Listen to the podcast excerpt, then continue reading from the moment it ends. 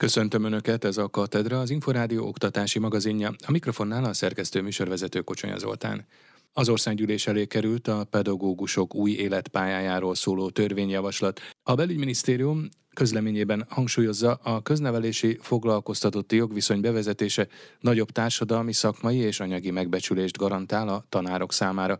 Tatár Tíme összefoglalója következik. Nagyon sok pont van, ahol nem közeledés van, hanem a kormány vagy a belügyminisztérium elfogadta a tanárok vagy a tanárok érdekképviseleti szerveinek az álláspontját, és maradtak még fenn mindig vitás kérdések. Emelte ki az egyeztetések eredményeit Gulyás Gergely egy májusi kormányinfón. Az Inforádió Aréna című műsorában Maruzsa Zoltán köznevelési államtitkár arról beszélt, hogy a kormány javítani akarja a pedagógus foglalkoztatás szabályozási környezetét és a bérezés helyzetét. Életkor és a szolgáltató időjét, a teljesítményt helyezzük előtérbe, és ezáltal például a fiatalokat egy mostaninál sokkal kedvezőbb helyzetbe hozzuk. Ez például abszolút egy erősség a jogszabálynak. Totyik Tamás, a pedagógusok szakszervezetének elnöke viszont még alig két hete is amellett állt ki, hogy a kormány vonja vissza a státusztörvény tervezetét. Elsősorban azért, mert nagy arányú jogfosztás történik a pedagógusok körébe, és olyan új elemeket próbál a kormány beemelni, ami rendkívül hátrányosan érinti a munkavállalókat. A belügyminisztérium közleményében kiemeli, az egyeztetések során beérkezett érdemi javaslatok jelentős részét befogadták, és elkötelezettek a pedagógusok jelentős béremelése mellett. A közleményben szólnak arról, hogy a törvényjavaslat elfogadásával létrejön a pedagógusok többsége által is támogatott teljesítmény alapú bérezési rendszer. Lehetővé válik a jubileumi jutalmazás, az alapszabadság 46-ról 50 napra emelkedik, a tanév legfeljebb egy hónappal történő meghosszabbítása pedig szigorú feltételekhez kötött. A más intézményben történő tanításra csak az adott járáson belül, illetve meghatározott élethelyzetekben csak a pedagógus hozzájárulásával kerülhet sor. A munkáltató a többletterhet anyagilag is elismeri, a munkába járás költségeit pedig megtéríti. Hangsúlyozzák azt is, hogy a tanárok magánélete sérthetetlen. A munkáltatótól kapott laptopok, táblagépek tanítással, neveléssel összefüggő tartalmába azonban betekinthet a munkáltató, ez más munkahelyeken is így van. A fegyelmi eljárás visszaemelése pedig szerintük a pedagógusokat védi, jelenleg ugyanis súlyos jogsértés esetén az elbocsátás az egyetlen jogkövetkezmény. A tárgyalások eredményeképpen a kormány több ponton is változtatott a pedagógusok státusztörvényének tervezetén, ugyanakkor az országgyűlés elé terjesztett végső változat alapján a Nemzeti Pedagóguskar szerint csorbulna a tantestületek önállósága, és a béremelés problémája sem oldódna meg. Horváth Péterrel, a Nemzeti Pedagóguskar elnökével Varga Mónika készített interjút. Azt gondolom, hogy több olyan változás is van benne, amely a tárgyalások eredményeképpen változott meg. Azt gondolom, nagyon sok olyan dolog volt, amiben a szakszeretekkel a pedagóguskar is teljesen hasonló állásponton volt, és szerencsére jó pár esetben ez valóban változást is okozott.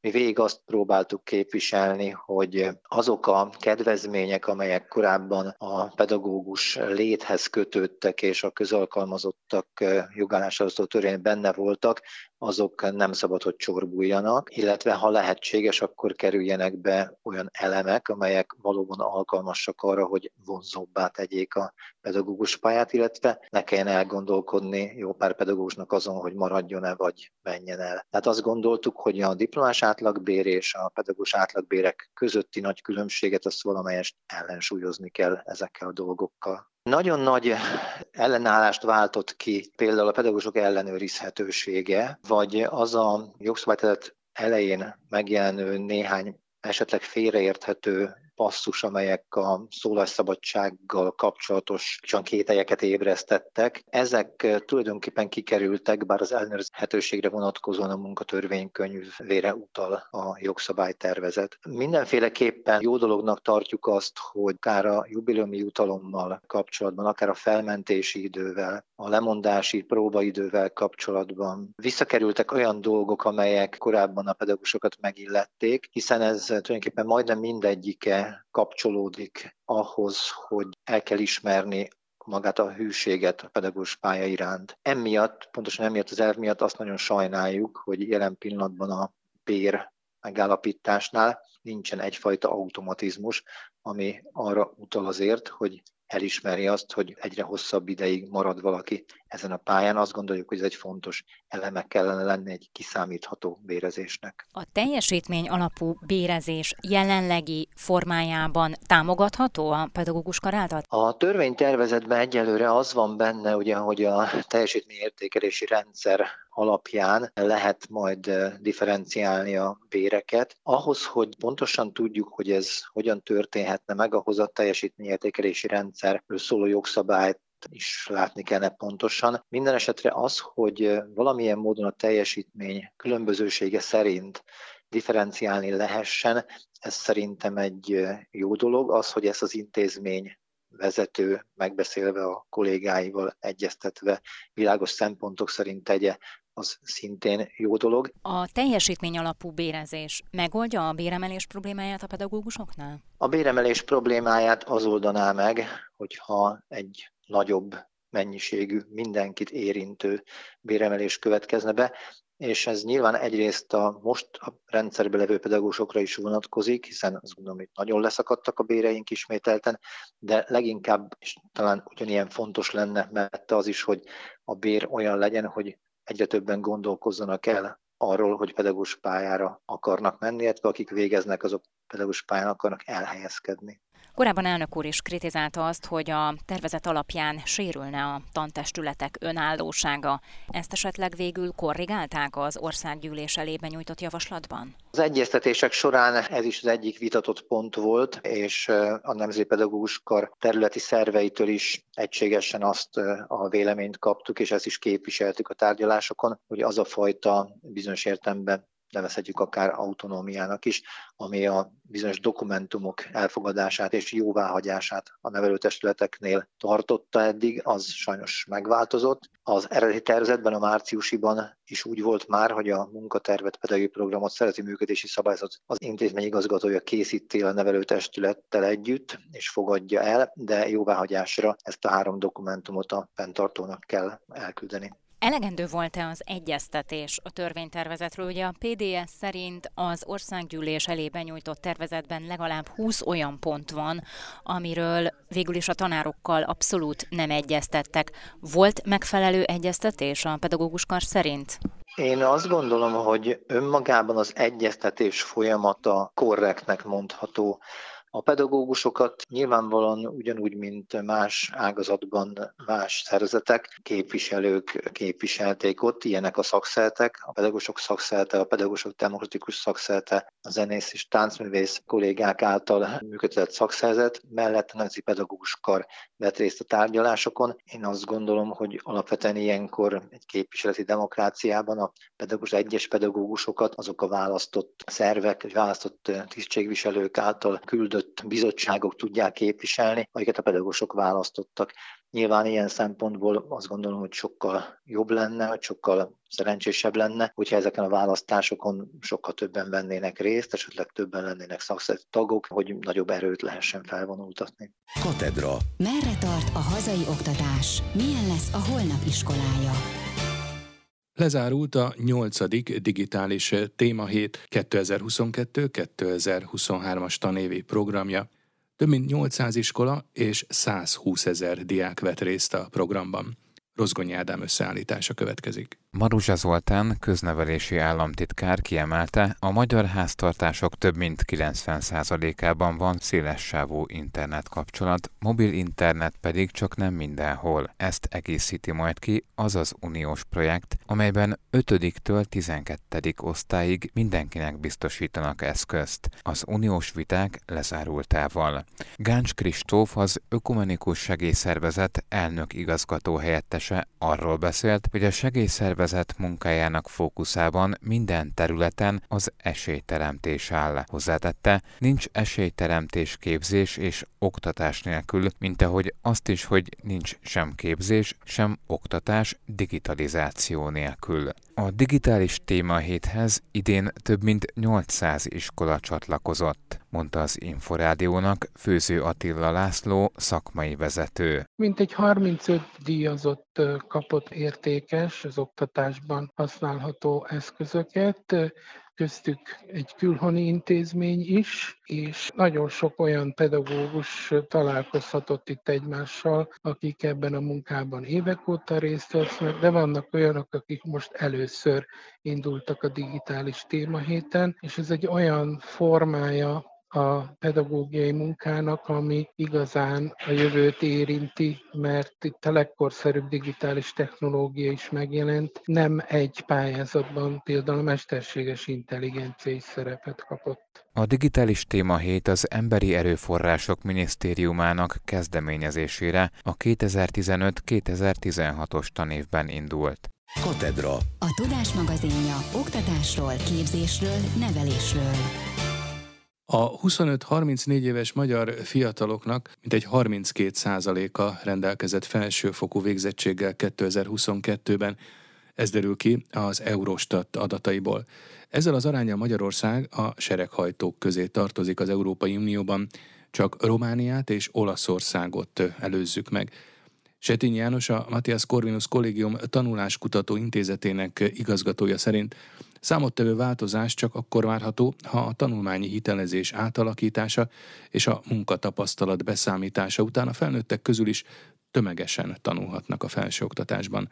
Varga Mónika készített interjút Setényi Jánossal. Egy eléggé szigorú kiválasztási felvételi rendszer működik, aminél azért bizonyos szakok, bizonyos tudományterületek tekintve a többi uniós tagállam nagyobbik részében jóval enyhébbek a bejutási szabályok, de a másik a fontosabb ügy, nevezetesen, hogy nálunk a felsőoktatást a 18 évesek dolgának tekintik, és ugye az a kérdés, ami egy múlt századi kérdés, hogy bejut-e a gyerek az egyetemre, vagy nem jut be. Valójában a felsőoktatásban szinte mindenki részt vesz, aki dolgozó felnőtt ember. Na ez nálunk nem történt meg ez a fordulat még lényegében, így jóval alacsonyabbak ezek a részvételi statisztikát, tehát a 30 évesek azok már dolgozó emberek. Tehát, hogyha 18 évesen nem jut be az egyetemre, akkor már nem is próbálkozik? Magyarországon ugye ez pálya, meg szakmaválasztást is jelent, elvégez egy szakot, és az esetek jelentős részében azon a szakon belül kezd el, vagy pályán, vagy tudományterületen belül kezd el állást találni, és a szerencsés talál, és elkezd ott dolgozni. De utána már egy visszajárás, egy tömeges visszajárás az egyetemek mindenféle képzésére, ez jóval korlátozott fokozottabb mértékben valósul meg, mint mondjuk Észak- vagy Nyugat-Európa uniós tagállamaiban. Hozzájárulhat ehhez a rossz arányhoz, hogy az utóbbi években a kormány a szakmaszerzést kezdte el